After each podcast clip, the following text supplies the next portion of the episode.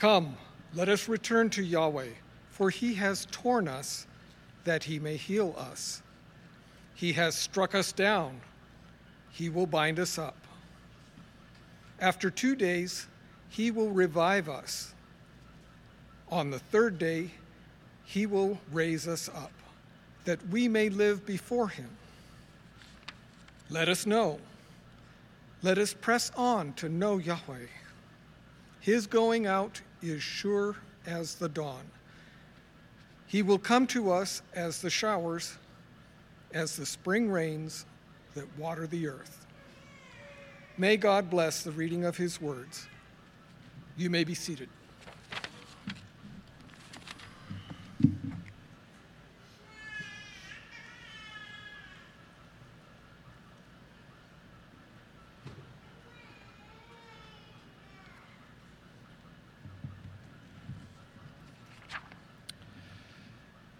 It is my great privilege and joy to be with you all again. Thank you to the elders here for their kind invitation to minister God's word to you.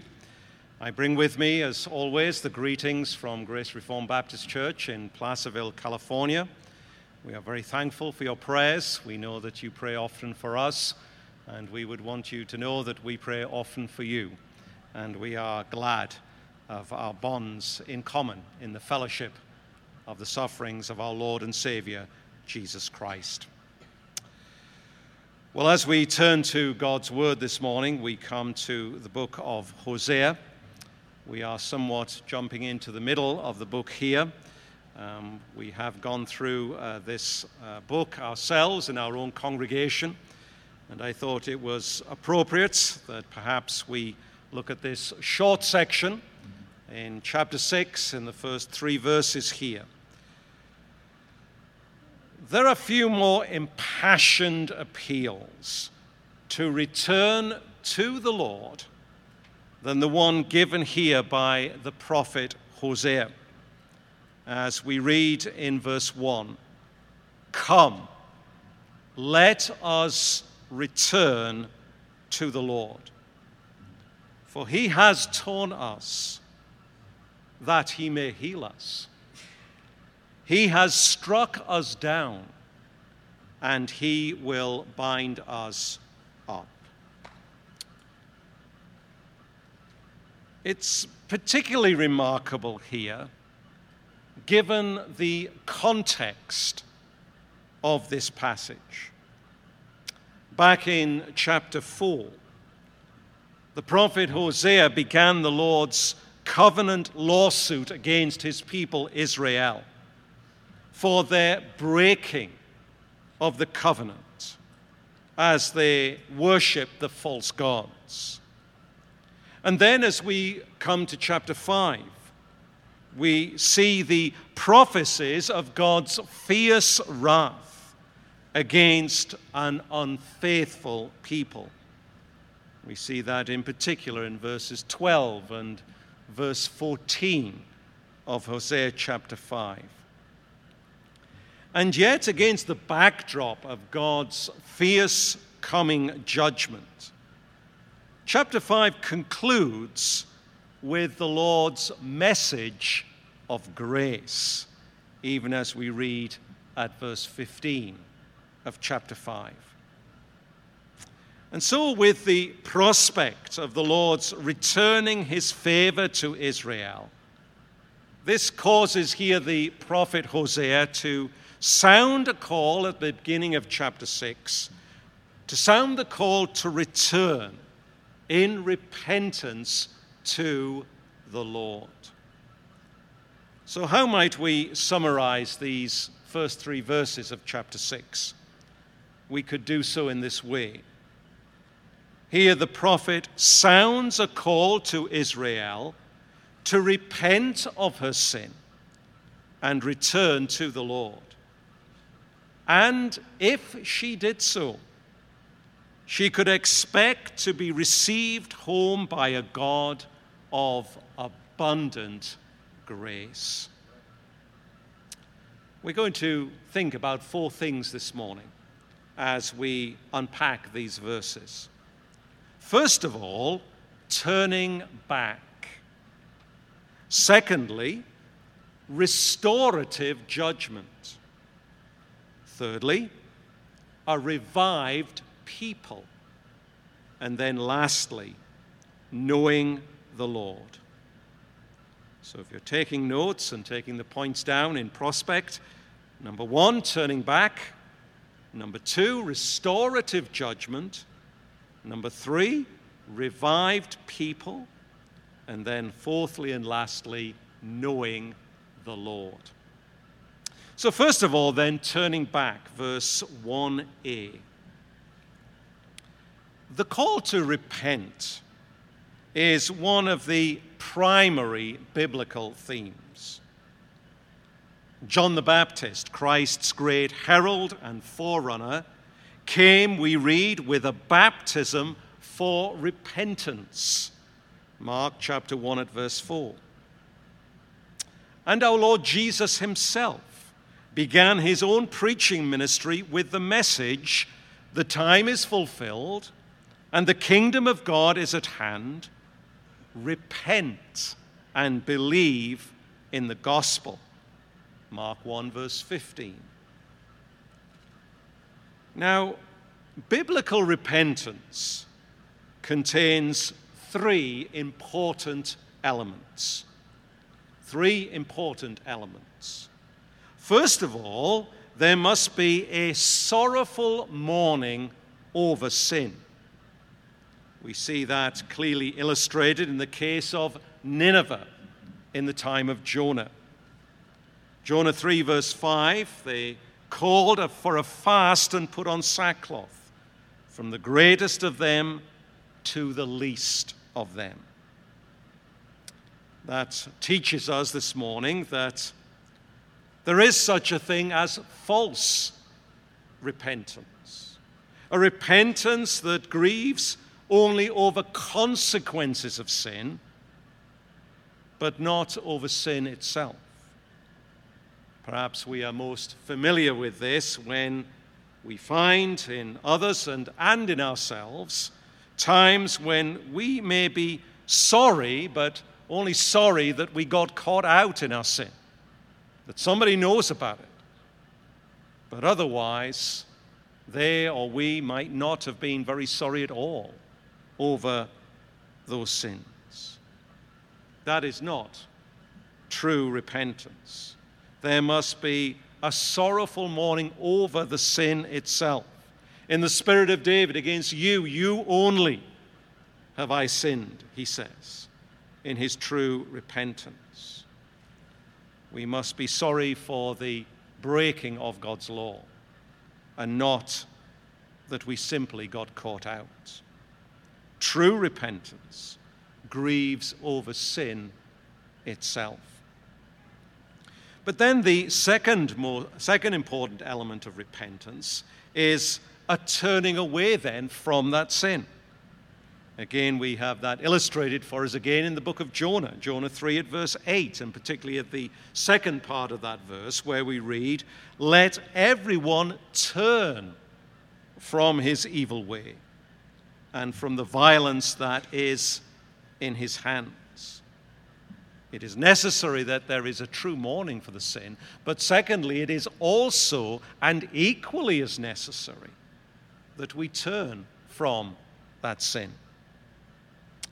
And then the third important element of true biblical repentance is turning back to God.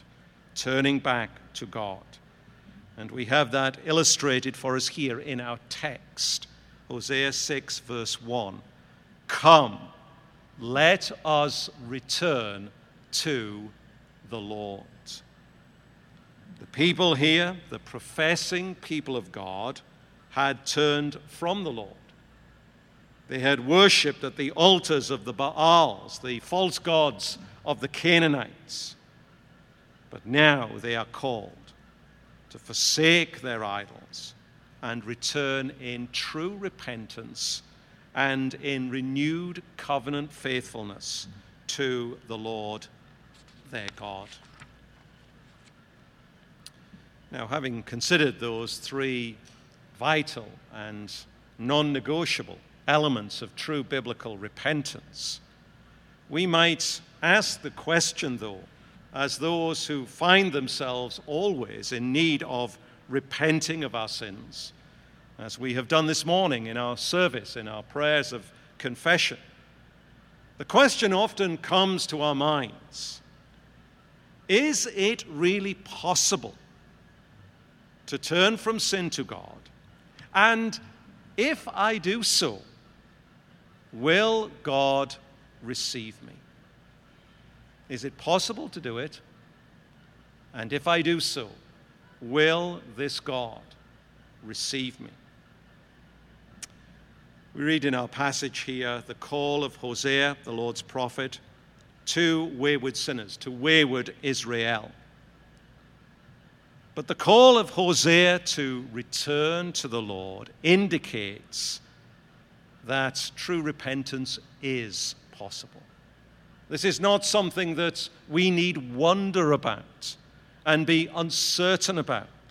The prophet says, Come, let us return to the Lord. Now, certainly, in the previous passages, in the previous chapters, the Lord had spoken through this same prophet Hosea of the certainty of judgment that would come to unrepentant sinners the certainty of judgment that would come to them in the form of exile and slavery. But against that backdrop, the prophet now speaks that it is possible, gloriously possible, to return, to come back to the Lord, even when Israel would no longer exist as a nation. This was foretold many years before the time of Hosea and the time of the Lord's judgment when he would bring the Assyrians and take Israel, the northern kingdom, into exile in his wrath and judgment. It was foretold many years before in the prayer of Solomon at the dedication of the temple in Jerusalem. We read in 1 Kings chapter 8 and verses 46 through 50 these wonderful words. Solomon here is praying at the dedication of the temple in Jerusalem.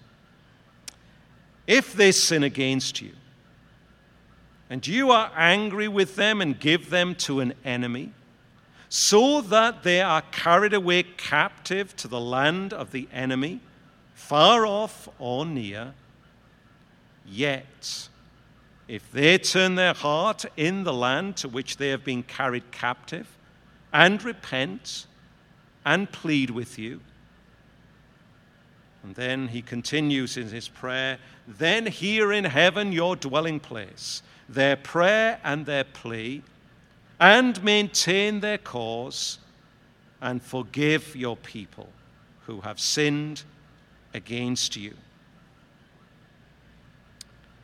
One commentator reflecting upon that great prospective reality says this quote, Having forgotten their religion, the Israelites may not have comprehended Solomon's prayer. But Christians, remember that the temple was where the lambs and goats were daily sacrificed, pointing forward to the true atonement offered by Jesus on the cross. End quote. And so the same Jesus who began his ministry by calling for repentance ended it with a call to saving grace. John 12 at verse 32. Our Lord Jesus says, And I, when I am lifted up from the earth, will draw all people to myself. Now, since the rest of chapter 6 in the book of Hosea indicates a poor assessment by the Lord regarding Israel's spiritual condition, it seems that the people at this time did not respond promptly and positively to Hosea's plea. And a greater part of the remainder of the book of Hosea deals with that reality. But nonetheless, how important it was for the prophet here to point out the way of return to the Lord. It was important that at this point, in what we might say is the middle of the book, even against the backdrop of the unresponsiveness of the people immediately to this glorious appeal, the prophet nonetheless points out not only the possibility of repentance, but of the glorious willingness of the God of grace, the great God of heaven, that God of whom we thought in our Sunday school hour, the incomprehensibly holy God is willing to receive sinners who return in true repentance and faith in his Son, the Lord Jesus Christ. And so, just as it was important, even though the people did not immediately respond here, and would nevertheless suffer the great judgment of God in his bringing of the Assyrians and their exile. And so it points to us today that it is equally vital. Though men, women, boys, and girls may not immediately respond positively to our great preaching of the gospel, calling them to repentance and faith, we still preach that good news. We still make that great appeal come, return to the Lord. Calling to a wayward culture in our day, as it was wayward in the day of Hosea. Come, let us return to the Lord. Well, that brings us in the second place to restorative judgment restorative judgment, verse 1b, the second part of verse 1. Hosea here follows his initial call by pointing out Israel's great need to repent. For he has torn us, he has struck us down. Hosea verse 6, 1b. These descriptions here are the very terms that God had used back in chapter 5 to foretell his judgments. These very judgments were on the people's doorsteps, as it were, at this time in the form of the Assyrians. It is likely that the Assyrians had already begun to conquer the northern kingdom and take over their territory at this time. And so Hosea's point here is that the calamities that the people faced were already present amongst them, and that they faced them not as some happenstance of history, not as some uh, uh, circumstance random of an Assyrian expansive empire building, but were as the results caused ultimately by the wrath and judgment of God against the sin of his people. What does that teach us about our God? It teaches us that God is holy. He is a holy God who must and will punish all sin. That is a relatively easy thing to say in few words, but it is a great reality that men, women, boys, and girls do not want to hear. They did not want to hear it in the day of Hosea, and they do not want to hear it in our day. But it does not make it any less true because you and I and others may not want to hear it. God is a holy God who must and will punish all sin. That is a very practical consequence for each and every one of us here this morning. That's not just a statement of theology, though it is that. It is a statement that has a great consequence practically for you and for me.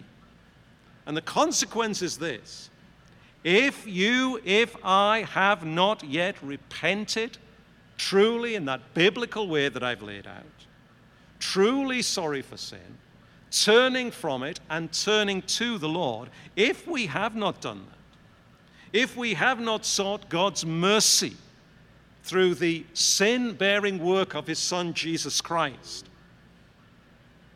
then we are in a desperate and woeful situation this morning. We are sinners in the hands of an angry God, to quote that famous sermon title of Jonathan Edwards. We are faced with the God who is holy, who must and will judge all sin. And so that means your sin and my sin if we will not repent and return to the Lord. What's the only true solution for your greatest problem this morning? The problem of your separation from God by your sin. What is the only solution for that great problem of the alienation between us and the Holy God? It is that we must turn again from our sins and turn to God in and through the one that He has sent, the one and only mediator between God and man, Christ Jesus the Lord. We must turn to God. Come, let us return in a penitent faith. The lesson that is clear, the application is clear, isn't it, this morning? It's not difficult. Even the youngest who can understand the English language can understand this morning. We are to turn from our sins.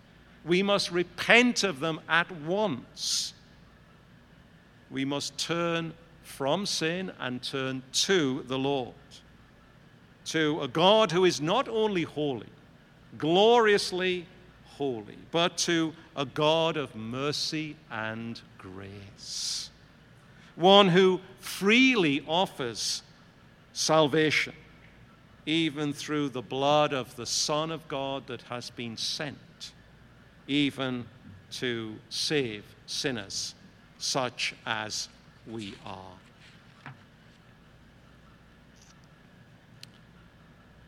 Now, our need to repent makes it vital that we also understand our opportunity to return to the Lord and be delivered.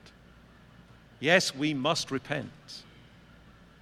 But if we repent, will we be received? And Hosea makes abundantly clear, gloriously clear here this morning, that the Lord receives penitent sinners. Notice how Hosea points out that God has torn us, but then adds immediately that he may heal us. The Lord has struck us down,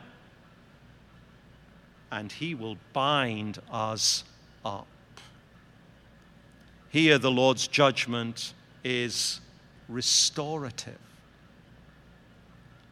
Of course, if we want to see that in New Testament language, the Bible makes that clear throughout.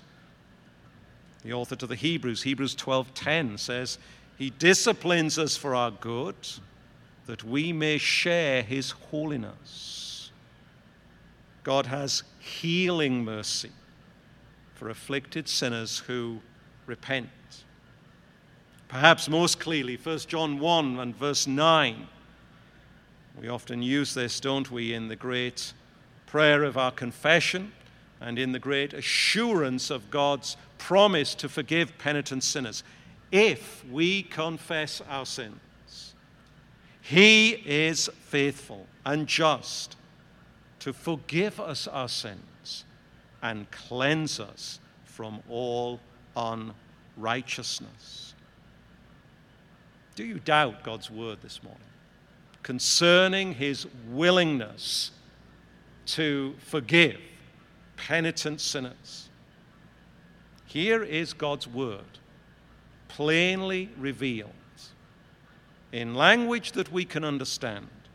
If we confess our sins, He is faithful and just to forgive us our sins and to cleanse us from all unrighteousness. John Calvin puts it like this. He says, quote, "We must remember that the beginning of restoration is a sense of God's mercy. That is, when men are persuaded that God is ready to give pardon, they then begin to gather courage to repent. End quote. Calvin, there perhaps at his best as pastor of his people. Often people think of Calvin as great theologian, as he surely was. Often think of him perhaps, though, just in terms of his great theological treatises and great works. And perhaps don't know of him as much, perhaps you don't know of him as much as a great pastor of people. And Calvin knew of his people's struggles what gives them the courage to repent? I've sinned before, and the Lord's forgiven me, but I've done it again. Will God forgive me this time? Or will a day come when God will say, you know what? You're done. You've had even your 70 times seven, and I'm not going to do it anymore. Calvin says to that soul, that sheep, we must remember that the beginning of restoration is a sense of God's mercy. If we confess our sins, He is faithful and just to forgive us our sins and to cleanse us from all unrighteousness. When men are persuaded that God is ready to give pardon, they then begin to gather courage to repent.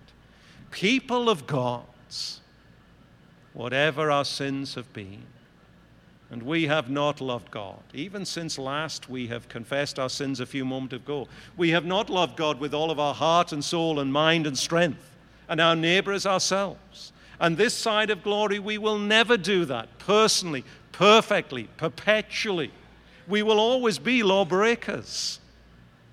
We will always need to repent. But God is always ready to receive and forgive those who repent. Take courage. Come, let us return to the Lord. God's judgment here was restorative. He has torn us that he may heal us. He has struck us down, and He will bind us up. Well, that brings us then in the third place to a revived people, verse 2. A revived people. The Lord will restore His broken, repentant people to life, verse 2. The God who brought these wounds and offered to bind them also possesses the power to give and restore life, even life after death. It is no less that Jesus Christ offers to sinners, offers to you this morning, whoever you are, if you will repent and come to Him in faith. The Apostle Paul, thinking of the conversion of such sinners as we are, conversion of those who were dead in trespasses and sins, conversion to faith in Jesus Christ. How did he speak of that? How did he picture that? Ephesians 2 and verses 1 through 10, that glorious passage speaks of it as nothing less than spiritual resurrection, life from the dead. And that's exactly the same language we have here in the book of Hosea in chapter 6 and verse 2. Notice here how Hosea foretells of Israel's revival in somewhat curious language. He says here in uh, verse uh, 2, he says here, After two days he will revive us. On the third day he will raise us up that we may live before him. What, what is the prophet speaking about here? Well, first of all, the Lord will not be slow in restoring life to those who return to him in faith. Two or three days is not a long time, is it? In the big scheme of things, in terms of even our short and brief span of life as a whole. Two or three days is a relatively short period. And that's the imagery here that they would not have to wait long before the Lord would restore them. But secondly, and more specifically, of course, by the third day, a dead body in the ancient world was clearly beyond the possibility of normal restoration. Now, of course, we need to think just for a moment or two, perhaps more than they would have done in the ancient times, concerning these things, because in the Lord's goodness and mercy, we do have some ways of restoring to life uh, those who uh, perhaps uh, we pronounce dead, not for three days after, but certainly for some period of time. And uh, we have the uh, ability to use uh, equipment, defibrillators, all those kinds of things to restart hearts that have stopped. Um, but of course, there was none of that in the ancient world. And so, if a body had certainly been dead for three days, particularly as we think of the situation of the death of Lazarus, to whom Jesus went to raise him from the dead, um, that was abundantly clear to them, wasn't it? Even as they came to the tomb, they were reluctant to take the, uh, uh the, the stone away because of the odor that would already have begun to accumulate because of decomposition. Uh, so that's the picture. Don't think of modern medical technology and science. Uh, think of ancient times. Uh, so by the third day, a dead body was clearly beyond the possibility of normal restoration. And yet we are shown here, even in that condition, that is no barrier to the sovereign power of God to restore life. We know that physically, as Jesus went to the tomb of Lazarus and pronounced that great sovereign word, that great dominical word of power Lazarus, come forth. And Lazarus came forth fully restored to life. And so it is in the spiritual realm, which is the emphasis here. That even in the imagery of in their dead, in their trespasses and sins, in their rebellion, in their unfaithfulness, in their idolatry, this is no barrier to the sovereign power of God to restore life to penitent sinners.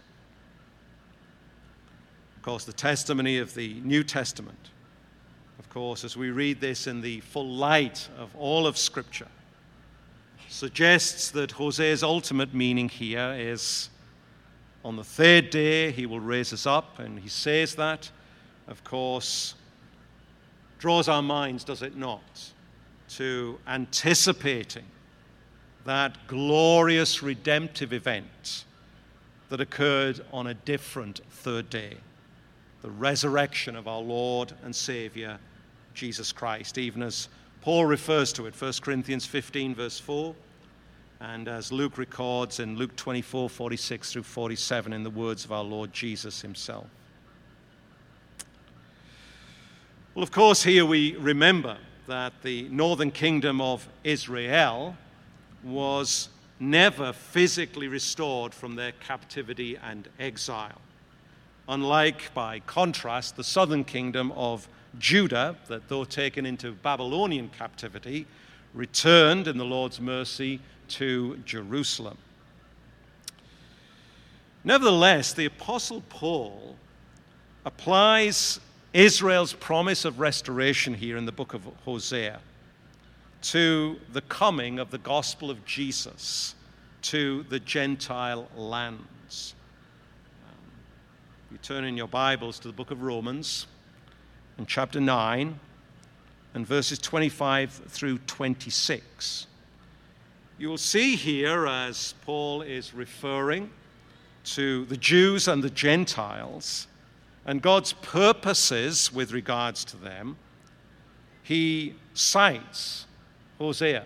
Not Hosea chapter 6, but Hosea chapter 2 and verse 23. But this same circumstance of how God is going to fulfill this promise of restoration to a people who went into exile into Assyria, never to return to the physical land of promise in Palestine. How does Paul explain this then? How did God fulfill this?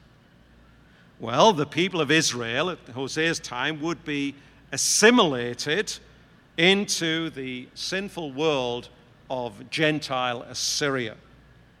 But there they would await the call of God to come, to return, even through the great message of the gospel of Jesus Christ proclaimed many centuries later.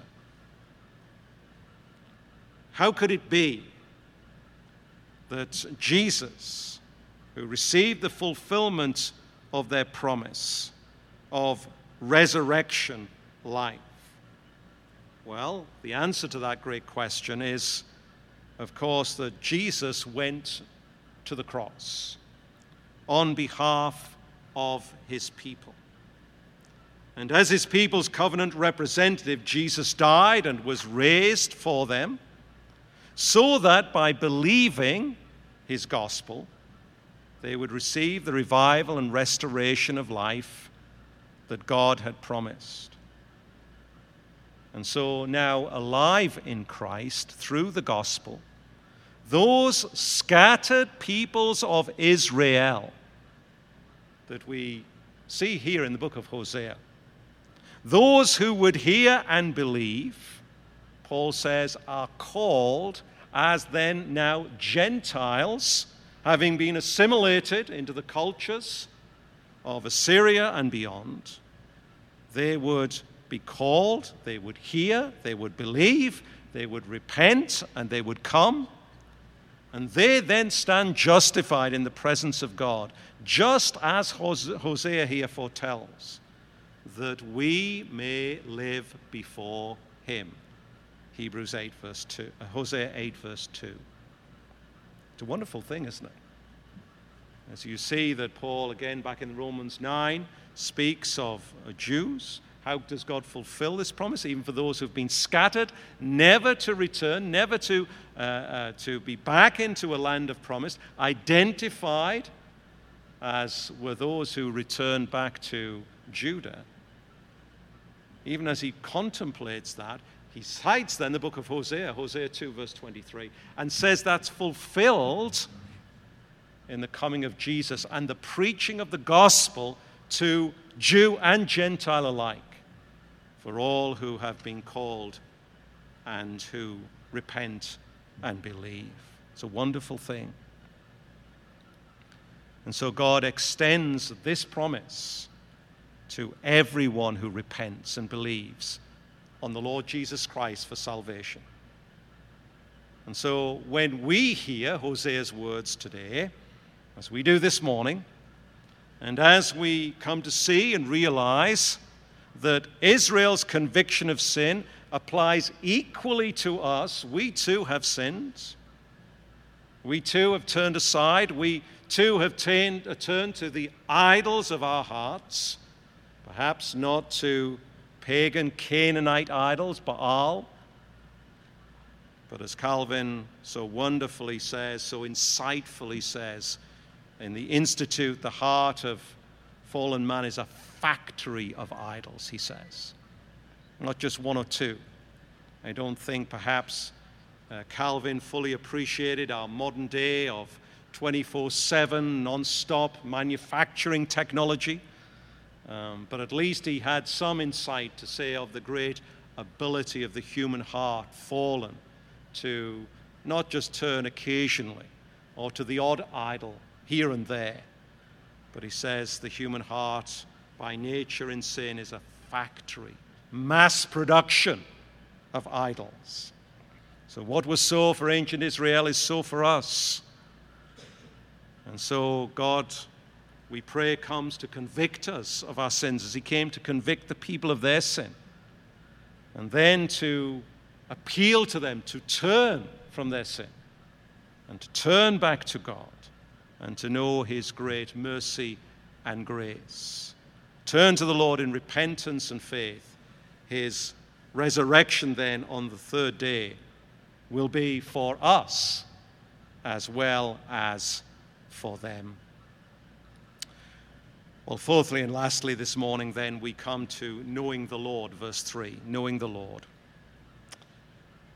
It's always the grace and mercy of God that animate our repentance and open the door for us to return to Him. God must work first, and then we respond. Hence, then, Hosea urges the people to not only repent, to return, but then to press on to know the blessings of God's great salvation, verse 3. If it is by the grace of God that sinners return, and it surely is, Hosea reasons then, we must therefore turn to the God of grace. Well, what does that mean? Hosea says, Let us know. Let us press on to know the Lord. It means we must know God as He has revealed Himself in the Bible. We were thinking about that in our Sunday school hour not knowing those things which are the secret things of God, but the revealed things. Here, in the immediate context of the book of Hosea, it means we must know God in covenant faithfulness, drawing near to Him in worship which pleases Him, with hearts that are filled with love and praise to a God who showed such mercy and grace. It means a life of fellowship with God as His Spirit indwells each of His children.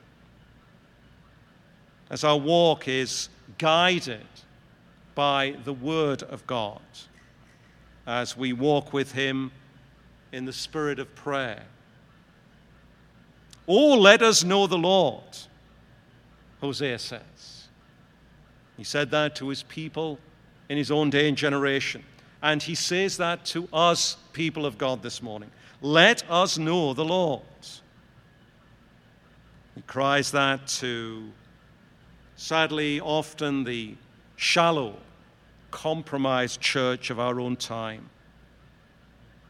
One commentator puts it like this, meditating on Hosea's words here. He says, quote, Let us press on with all our vigor and might, setting aside every idol and false support to know God better and live more fully before His face. What will happen if we make it our great priority, brothers and sisters, to know the Lord in this way, to press on by God's grace in covenant zeal? Verse 3 His going out is sure as the dawn. Here, the prophet speaks of the certainty of God's receiving us through penitent faith in Christ. And one thing we can be sure of is when darkness falls on the earth, that whilst this world continues, a new dawn will appear the next day. That's the picture here that the, the prophet draws on. With certain, equal certainty, though we have passed through the darkness of our sin. We may await God's coming again when we seek Him in repentance and faith as the new dawn. What is dawn? It's a time of hope, isn't it? When new light has come to the world.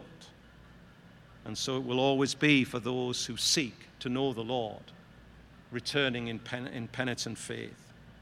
But that's not the only picture. Hosea then adds a second picture here, what it is to know the Lord. He describes an equally reliable blessing. Verse 3 He will come to us as showers, as the spring rains that water the earth. As rain refreshes the dry land and causes it to sprout with bounty, so will God's coming bring renewed spiritual life to those who seek Him. It is not sin and its temporal pleasures that bring bounty to life. And in our heart of hearts, we know that. Hymn writer cries, I tried the broken cisterns, Lord, but are the waters failed? And they do, don't they? You know that. I know that. It is not sin and its temporal pleasures that bring bounty to life, but rather the Lord and His saving grace. Perhaps there's someone here this morning who's wondering, but you know, I've turned aside for so long. I don't know where to start to return. Where do I start in seeking to know the Lord again? You start in God's Word. You start in trusting the promised Word of God as He says, Come.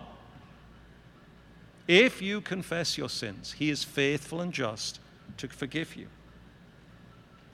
And then continue to study that Word as the guide, as the pattern of life by way of gratitude and thankfulness, not by way of means of earning your salvation, but as the pattern of the way of obedience out of gratitude and thankfulness. Study that word, delight in his precepts, this delight in his law. Seek to have the blessing of God's Spirit upon that reflection and meditation day by day. That is God's appointed means to bring life to every parched soul, to produce a harvest of spiritual life and good words. The prophet works. The prophet Isaiah says this Isaiah 55, verse 6 Seek the Lord while he may be found, call upon him while he is near. Let the wicked forsake his way, and the unrighteous man his thoughts. Let him return to the Lord that he may have compassion on him, and to our God, for he will what? Pardon? Yes. But if you know your Bible well, you'll know that's not what it says, does it? For he will abundantly pardon. Abundantly pardon. Like the light of dawn, like the refreshing showers to the desert. And we know of that in the West, don't we? Here, whether it's in Arizona or California, we know what the parched desert is like, but the refreshing rain of the grace of God. So, as we close this morning, what are we to do? Come, God says. In the words of the Lord Jesus, Come to me, he says, all who labor and are heavy laden, and I will give you rest. John 7, verse 37, again, on the last day of the feast, the great day, Jesus stood up and cried out, If anyone thirsts, let him come to me and drink. Whoever believes in me, as the scripture has said, out of his heart will flow rivers of living water. Very last book of the Bible, Revelation 22, verse 17. The Spirit and the bride say, Come. And let the one who hears say, Come. And let the one who is thirsty come.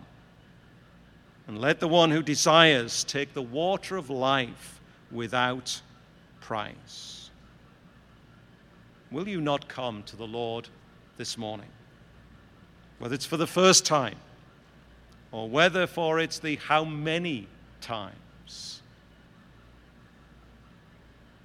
Will you not come seeking and receiving the grace that will heal you and bind you and raise you to new spiritual life? If you have indeed come to Jesus already, then the last chapter of the Bible, chapter 22 of the book of Revelation, places that same word come on your lips. Having come, you can then echo that, having been caused to be healed, bound up, receiving new spiritual life. Then that word come is placed on our lips. Amen. Come, Lord Jesus. And if your heart calls to him, Jesus answers, Revelation 22, verse 20 Surely I am coming soon. And when he comes, brothers and sisters, in glorious consummation, it will be like the light of dawn, piercing the night of darkness, as the showers, as the spring rains that water the earth. And so we pray, we pray, come, Lord Jesus. And we hear the words of Jesus in response I am. Surely I am coming soon. Amen. Let's pray. Our Father, we pray that you might have done your work in our hearts and souls this morning, that you would have humbled us as sinners before you, that we might not just be simply sorry that others and you know about our sin, but that we might, might be truly sorry for that sin, for our law breaking, for our idolatry, and that we might turn from it by your grace and that we might turn to you. And that as we do so, O Lord, we might know, whether for the first time or again and again and again, which is the pattern of the Christian life until you come, that we continue to repent of our sins and believe in our Lord Jesus Christ, to turn from sin and to turn to the Lord, and know that you are a God who is slow to anger, abounding in loving kindness gracious and merciful, the one who receives sinners. Receive us again, O Lord, even as we come to you. We ask in Christ's name. Amen.